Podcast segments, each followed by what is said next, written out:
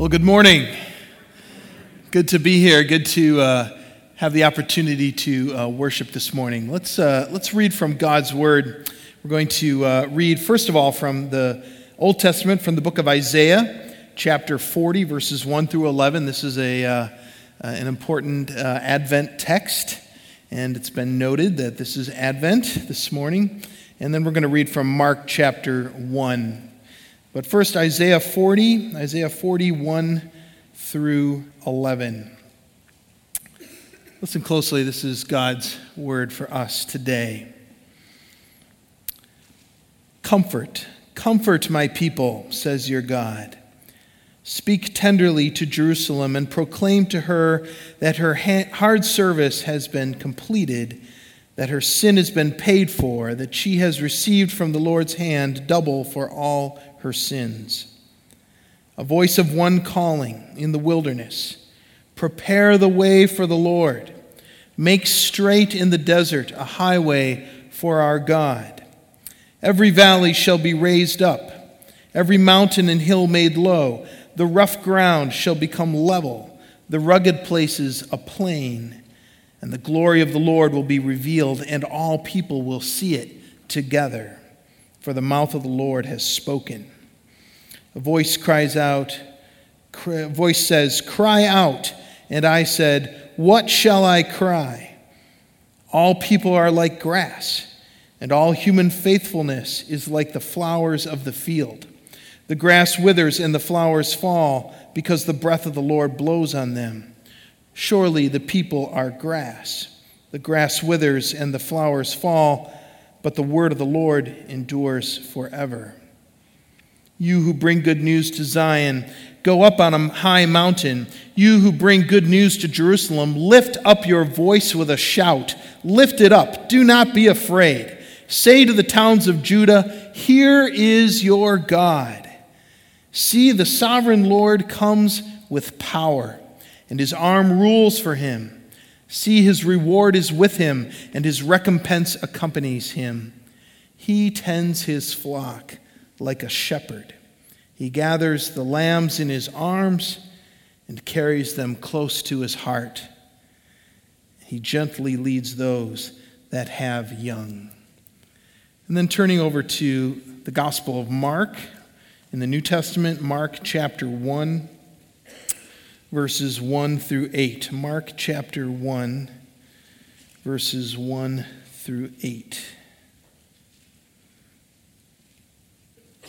The beginning of the good news about Jesus the Messiah, as it is written in Isaiah the prophet I will send my messenger ahead of you, who will prepare your way. A voice of one calling in the wilderness Prepare the way for the Lord, make straight paths for him. And so John the Baptist appeared in the wilderness, preaching a baptism of repentance for the forgiveness of sins. The whole Judean countryside and all the people of Jerusalem went out to him. Confessing their sins, they were baptized by him in the Jordan River. John wore clothing made of camel's hair, with a leather belt around his waist, and he ate locusts and wild honey. And this was his message. After me comes the one more powerful than I, the thongs of whose sandals I am not worthy to stoop down and untie. I baptize you with water, but he will baptize you with the Holy Spirit. Friends, this is God's word for us today. Thank you so much, God, for your powerful and precious word. Speak to us through it encourage us, challenge us, grow us. May we become the people you call us to be, and we give you praise and honor and glory today, Holy One. In your name, Jesus, we pray it. Amen. Well, welcome. No, really, welcome. Welcome. Welcome to church. Welcome to this place where God is active. Welcome to a place where the body of Christ has gathered and where people are growing in their faith. Welcome to hope. Welcome to love. Welcome to the presence of God, which is promised where two or more are gathered in his presence. Welcome, welcome. It's so much fun to welcome people to something that you are enjoying. If you if you appreciate something or you really love it, it's then welcoming other people into it is yes, that is a truly fun thing to do. I just had the privilege of um, welcoming some folks at uh, Pastor Kristen's uh, family gathering for Thanksgiving. It's sort of like the family extravaganza. It's like the family overload. It's 88 people getting together in one house and having Thanksgiving dinner. It was crazy. It was crazy. But I had the fun, the joy of the accidental joy of having set myself down in the breezeway, trying to sort of get out of the way. And that happened to be the door where everybody was coming in. And so every few minutes, I got to say, Hey, welcome, welcome. Welcome you who I see every year. Yeah, good, good. Welcome you who I haven't seen in like 20 years. Wow, you're still alive. That's good. That's good. Welcome you who, uh, who are you? Oh, you got dragged in here by somebody's second cousin. You're the boyfriend. Okay, great. Welcome. Welcome. I, there's just so many people at that event, and um, it's kind of her giant uh, family reunion. It's, it's fun to welcome people into a place where there's good food, and I know because my son Will and I made all the potatoes, and there was enough, and just think about that. It was fun. Um, church is a place where people are welcome as well. I, I often hear people say, um, you know, church is a place where people get condemned. Church is a place where you show up and people tell you all the things that are wrong with you. Like, no, no, no. Church is a place where everyone is welcome. Now, here's the challenge when you come into the presence of the living God, you do become aware of your own failings, your own uh, brokenness, and, and you recognize, wow, I, I'm not worthy to be in God's presence. And God says, I love you just the way you are, but I love you so much I won't let you stay the way you are. And he begins to work on us, and that's where people sometimes get uncomfortable because we would like to come and be welcomed and say, have hear God say, I love you just the way you are, and you don't have to do anything at all. Just revel in who you are. You get to make all the rules, but then who really is God at that point? We become our own little gods if we get to make all the rules. So, church is a place which welcomes all people. Every single one of us is broken. Every single one of us has places in our lives where God welcomes us in in that state and says, I can transform you. I will transform you. I've been, some of us can say, I've been being transformed by God for years and he's not done with me yet. Maybe there's some sitting here today who say, I don't know what you're talking about. Well, you have an opportunity today to begin to learn that. Welcome, welcome, friends. Advent is a time of welcoming as well. It's the time when we begin the process again of welcoming the coming of Jesus Christ into this world. You might say, come on, you know, I mean, we do this every year. Every year we welcome Jesus. Yeah, that's right. Because frankly, if you're anything like me, you always kind of need a boost, right? Because you kind of get stale and then you need a boost. And then you need to know, whoa, God is still here. And this is a good moment to renew that welcome. This is a good moment to say, God, all right, I'm listening to you. And so Advent comes around. This is the beginning of the Christian year. And I love this because it doesn't start with a big bang like Christmas Day or New Year's Day. It starts in quietness. It starts, one author says, Advent always starts in the dark. It's like when you get up before sunlight. This is what most of us do now this time of year. You wake up early and you say, the sun is not up yet. And yet you still get up. Why? Because you have the hope of the day, which is before you. You know that there's going to be light. And so you drag yourself out of bed. Some of you willingly drag yourself. You're excited to be in, in the morning. I'll, I'll, pray for you, for those folks who have that feeling. Um, but some of us drag ourselves out of bed. But we do it with the sense that there is light coming. And that's the way Advent is. It starts in the dark, but the arrival the light will be the scattering of that darkness. Isn't it awesome how every single day when the sun comes up, the light scatters the darkness?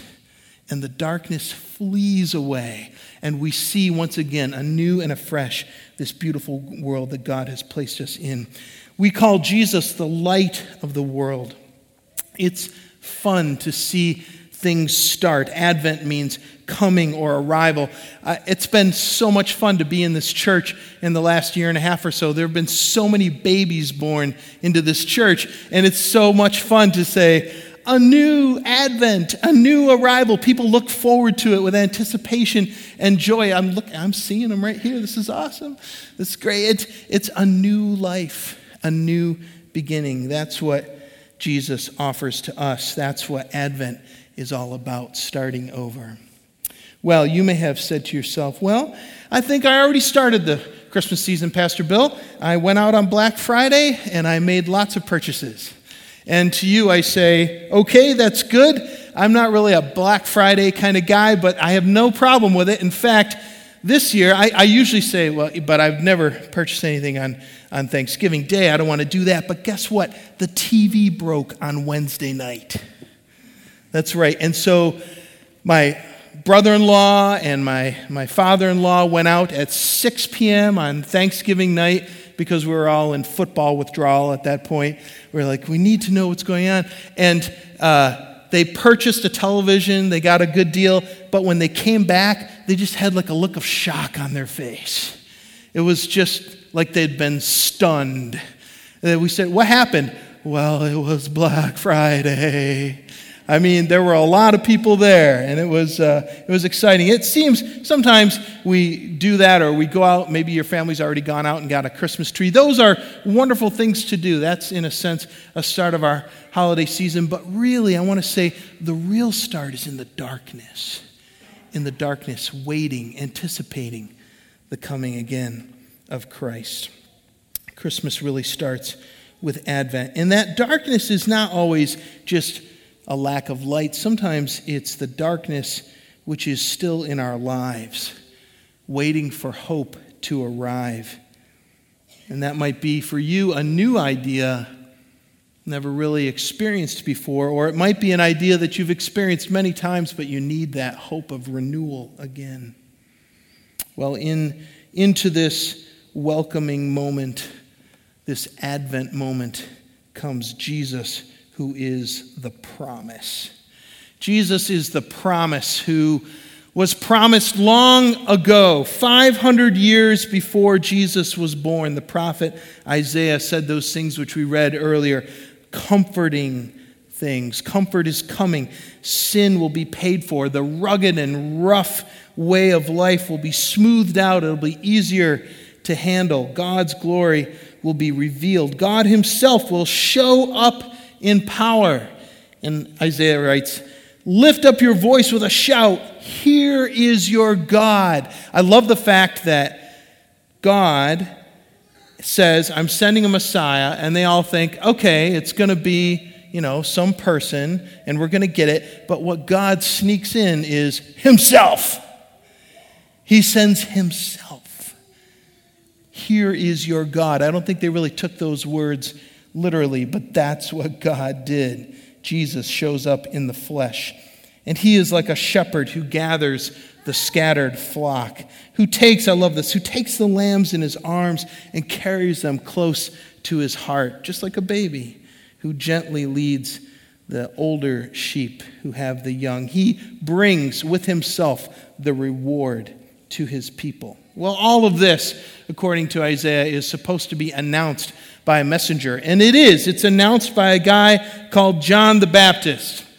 And this is important because important people back then were always announced. We still even do this now when the president walks into the uh, to give the State of the Union. The guy on the floor says, "Ladies and gentlemen, the President of the United States," and everyone stands up, and the president walks in. That's an important announcement moment. Now, if you're an important person and you have an important announcer, you usually want that person to be kind of spiffed up, right? You want them to look good. I mean, you're important, and so the announcer should be important as well. And yet, Jesus sends John the Baptist. This guy never cut his hair, ever. Think about that. Ever.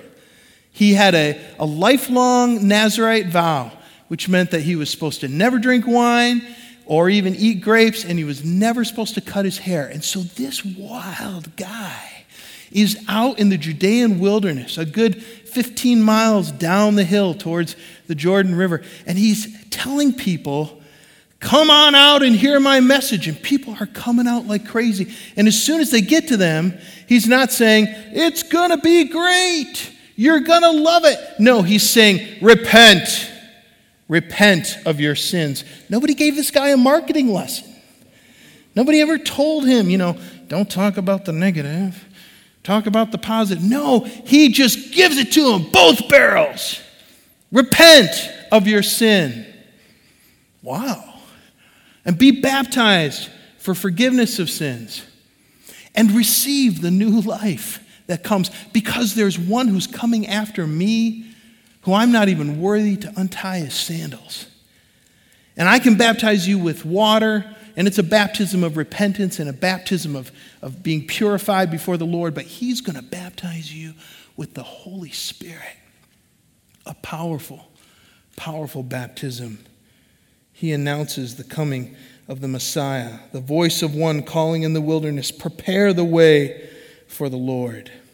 Well, Jesus showed up all right, and it was different than what anybody expected. That's Jesus who was promised the promise of the past. But Jesus is also the promise of the future. You might have noticed when I was reading some of those lines from Isaiah that some of those prophecies haven't come true yet. It is not yet true that everything in this world is smooth and easy and right. It is not true yet that everyone is comforted and that the low have been raised up and the high have been brought down. It is not yet true. And in fact, later in the book of Mark, Mark chapter 13, Jesus is spoken of as he has, uh, died. He's risen. Uh, he's, he's going to uh, die and rise again. And, and he's saying, I'm going to be coming again. I'm going to be coming a second time, a second advent in the future. And this is what it's going to be like. He says, At that time, people will see the Son of Man, that's him, the Son of Man coming in clouds with great power and glory. And he will send his angels and gather his elect from the four winds, from the ends of the earth to the ends of the heavens.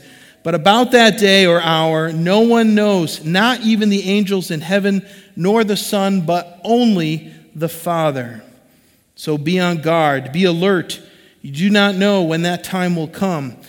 What I say to you, I say to everyone, Jesus says, watch, watch, be ready, be ready for that time when I come again. And he describes some of the signs of that second coming. At that time, there will be war and famine and earthquakes.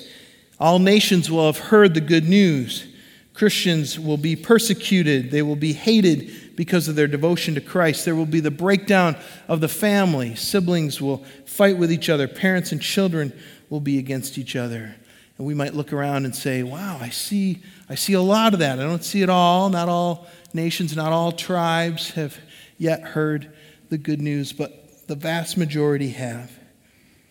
But he says, don't, don't think if somebody comes along and says, I've got the answers to how this is going to go down, don't be tricked by that. He says, no one knows when it will occur. This is my pastoral warning to you. If somebody comes and says, I've got a chart and it explains exactly how Jesus is going to come back and it's got it all in order, I'm just telling you, if they've got the time and the date and everything, they're wrong. It's like automatic that they're wrong because nobody knows. Only the Father, not even the angels, not even Jesus himself.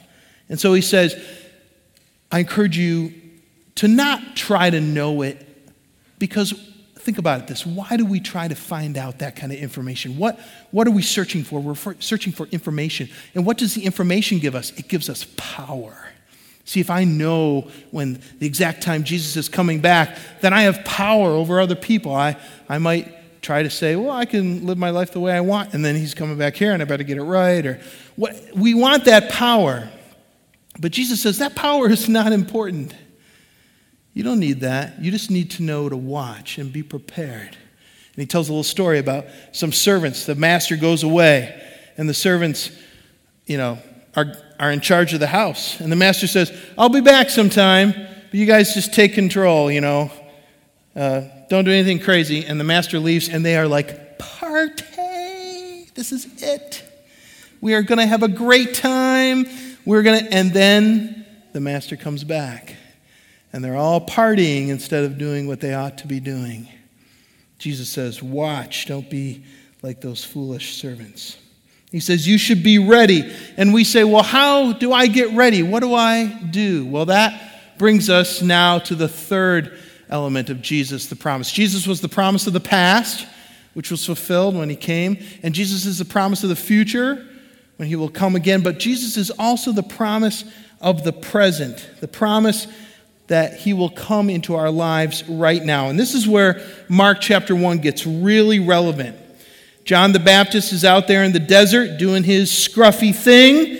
He's calling lots of attention to some very prickly issues. Those issues happen to be the sin that is in people's lives. His message is, as I said before, a call to repentance of sins, an offering of forgiveness, and the new life that comes with that, and a promise that the future will bring a person who is coming, who's coming very shortly, and who's going to bring power. Power not just uh, comes from the new life, but power of the Holy Spirit indwelling Christians. I'm amazed. I'm amazed how often we as Christians, if you're a Christian, the Bible says the Holy Spirit is within you. And yet we walk around with the Spirit of God in us, but we walk around in fear. We walk around focused on things which are just so trivial. We walk around not realizing we could pray for this person, we could ask the Lord to move. The power of God is amazing through the, the Holy Spirit. He lives in us as Christians. Jesus is the coming, the, the, the promise who is here in the present right now. He will show up and transform our lives, but friends, He will only do it. He will only do it on His terms, not on our terms. If you're anything like me, you're like, I'd love for you, Jesus, to come in and transform my life in all the ways that I would like to tell you to do it, and in none of the ways that I'm sensing you're calling me to do it. Because I like to have control over my life, but that's not what's always wise. In fact, every time I or you or anybody says, God, I have a better idea here. I have a good idea about how to live my life. I'm sensing that you're asking me to do this, or I just read in the Bible I'm supposed to abstain from this, or I'm supposed to do this, and I'm like, ah, it seems like it's really cramping my style. I'd rather not do that. What you're really saying is, God, I know better how to live my life than you know. And when you think about that, that's crazy. That's crazy. Now, I, I was just at this. Um, family reunion for Thanksgiving, and I got to witness something that some of you folks who have young children, you might experience this more often than I do right now. My kids are all teenagers, but I got to witness this little second, I don't know what he is. He's like a second cousin, three times removed. I, anyway, he's like five years old, okay? And it's time to go to bed. And so he's like, I don't want to go to bed. Okay? You know? And and dad picks him up and he's struggling, you know, and he's crying, I don't want to go to bed. And 10 minutes after he's in bed, and then he wakes up the next morning and it's happy, happy, happy time. And it's so wonderful. And guess what? He didn't want to go to bed, but when he did, it was good for him and he needed it. And somehow, I don't know how, his parents knew that. And they knew that if he got enough sleep, he'd be happy the next day. And that's just the way it is with us and God. God, I don't want to do that. That sounds so, ugh, that is not what I want to do. I don't want to do that, God. But you know, when we give in and we let God work in our lives, it changes us. We wake up the next day and go, oh, why haven't I do this before? This is awesome. I, I reached out to that person. I thought it would be so horrible. It's, they're in my life. This is great. I, I just, I gave up my demands. I had demands. I gave them up. God is teaching me each day. It's better His way. That's how Jesus transforms our lives in the here and now. The promise which is made fulfilled in the present. Well, here's what you need to know, and this is such good news God has a plan. God has a plan for this world. It's a healing plan. It's a holistic plan. It's a plan of reconciliation. And from it's a plan that came from the past and is alive in the present and reaches out to the future. And Jesus is the key to that plan. And if anybody walks up to you and says, I've got the answer, and it doesn't involve anything to do with Jesus, or Jesus is just kind of like a little side part of it, then you are not talking to a person who has the answer.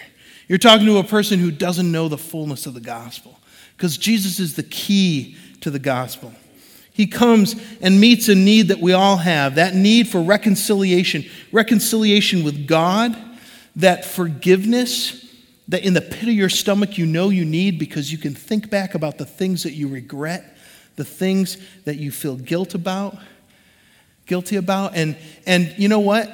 Some of you may say, I, am free of all that. And I believe that because I'm free of that stuff too.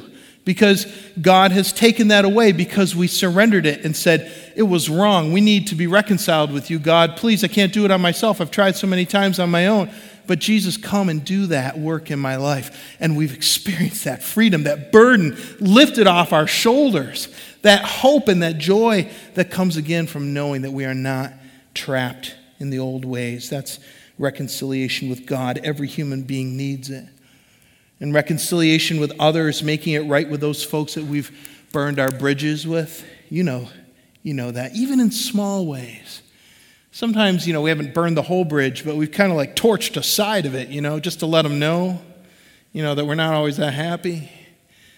We burn bridges, and God can bring healing there and reconciliation, even reconciliation with ourselves, quitting trying to run our own lives and continually messing it up because we all have our issues we all need to be freed from.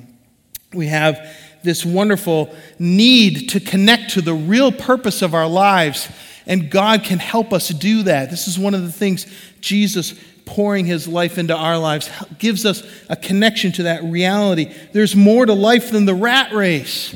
There's more to life than just getting up and going to work and falling exhausted into bed each night, having ticked off part of the to do list but always having more waiting out there. Our lives have a purpose of bringing hope into the world. It is the purpose of our lives to go into the world and say, Welcome, welcome to life, welcome to hope, welcome to what God offers each one of us. Paul says, We are all called to be ambassadors, ambassadors for God, bringing hope into this world. And doesn't our world need to be healed? Wow in such a great way. And Jesus' plan, Jesus' activity can heal the world. It can heal the divisiveness that is experienced within our country right now between political parties, between races, between genders.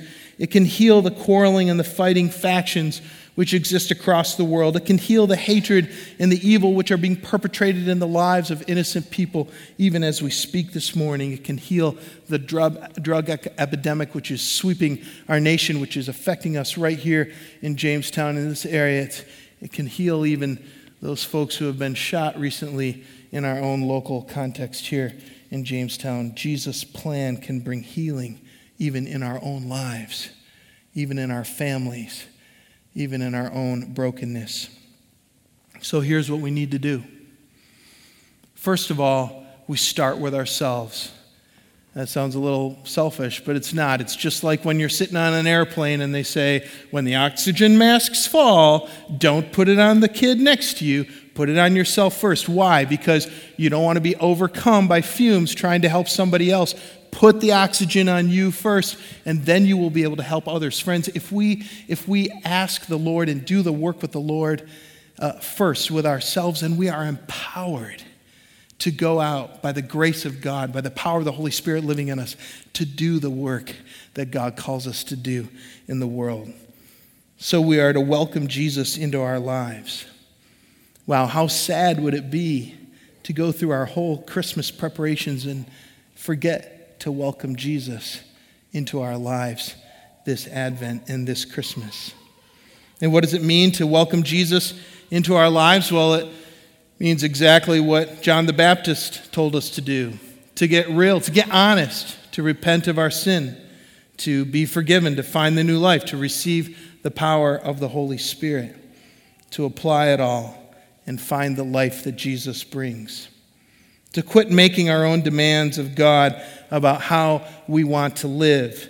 God, I'll submit to you, but only under these conditions. But instead, to begin to submit to His demands and His conditions. That we would be fully honest about ourselves. That we would not have any back rooms or attics or cellars or closets or any place in our life that we say, well, I haven't really invited Christ into that part of my life yet.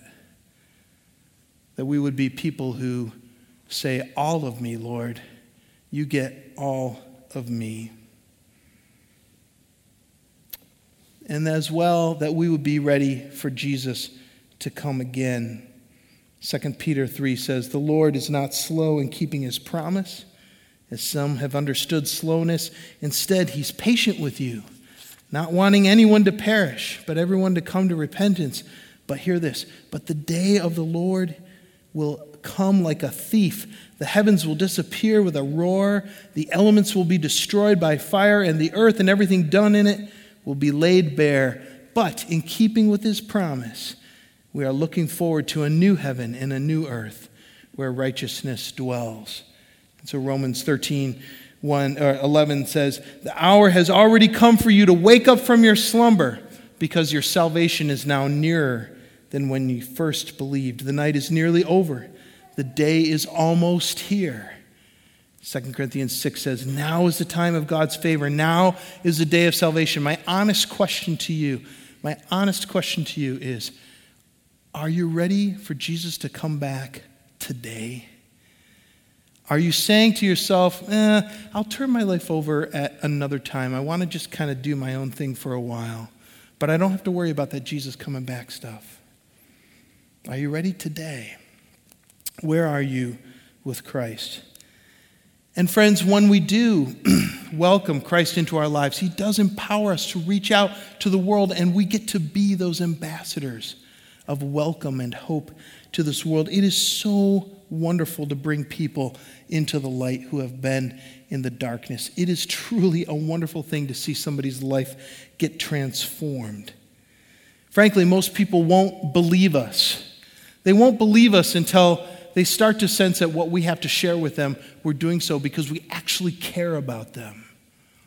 If we actually do care, like, I really care about your life and I hope that it's better, and I want you to know that it can be better. Then, slowly over time, as we build trust with them, they will begin to see, ah, oh, this person really does care about me. And look at them. Their life isn't perfect by any means, but they, they do have this joy that I can't explain. And they keep talking about Jesus. And they are loving me. And so, in time, people become more and more open to hearing the good news, the gospel. We want to serve the world because we love the world, we love the people of the world, and because we want them to know the good news as well. Well, it's an interesting thing about welcoming. It's something that we can do for others, but it's also something that can be offered to us. I think about turning it around. What if Jesus is welcoming us this morning? Welcoming us to respond to the promise that he offers. welcoming us to enter into the promise that He offers us here and now today. Would you like to be a part of that? What if part of the promise is an open invitation to anyone who will listen? Anyone is welcomed into the promise. Friends, what better day than the first day of the Christian year, the darkness about to explode into light, the moment when we say, How am I really doing with God? What better day to either start a new relationship with God or renew an existing one? I'm going to ask Brandon to come up here and play a song. We're just going to spend about three, four minutes. He's just going to play this song. We're going to have the opportunity to respond. I just want to give you the chance to do some business with God. This isn't you and God making deals. This is God's Spirit working in you all throughout this talk, saying, Yeah, you know what that is. You know what that is. And giving you the chance to respond. And I, I really want you to know that altar is open. I'm going to go right down to the altar and talk to the Lord because it's always good to renew and, and be right with the Lord in every possible way. I encourage you to come and join me. Or if you're not doing that, to be in your seat and to talk to the Lord. This is going to be a quiet time, a time for you and God to do some work together. Come hear that invitation. Jesus says, Welcome, welcome. Welcome into my life. Come today and receive that.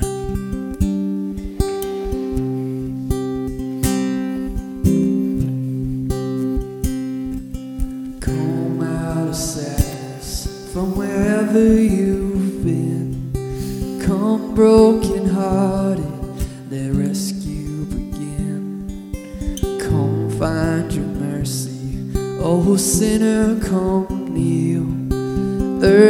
Has no sorrow, heaven can heal. Earth has no sorrow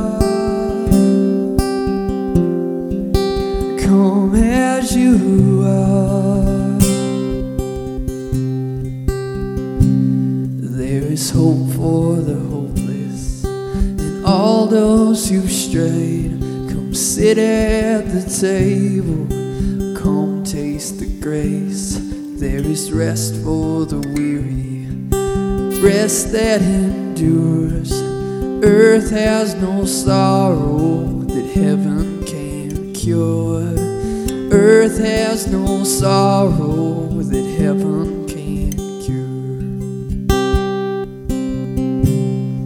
So lay down your burdens,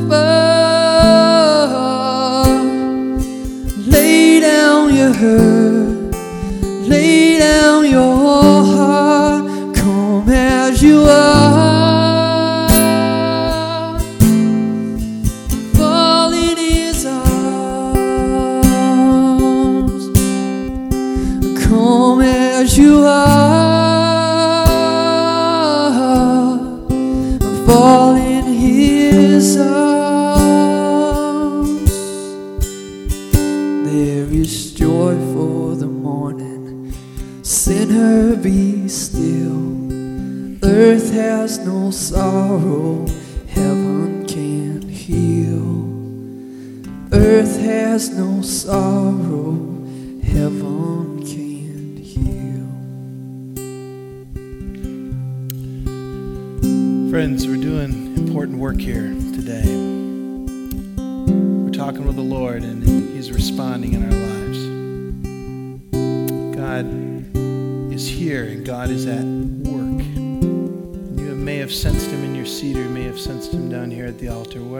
However, that has worked, the presence of the Lord is real. So I send you today, not in your own power but in the power of God, sent out into this world to be welcomers, welcomers into the joy that you know that is available. So go with grace and joy and welcome everyone into the hope.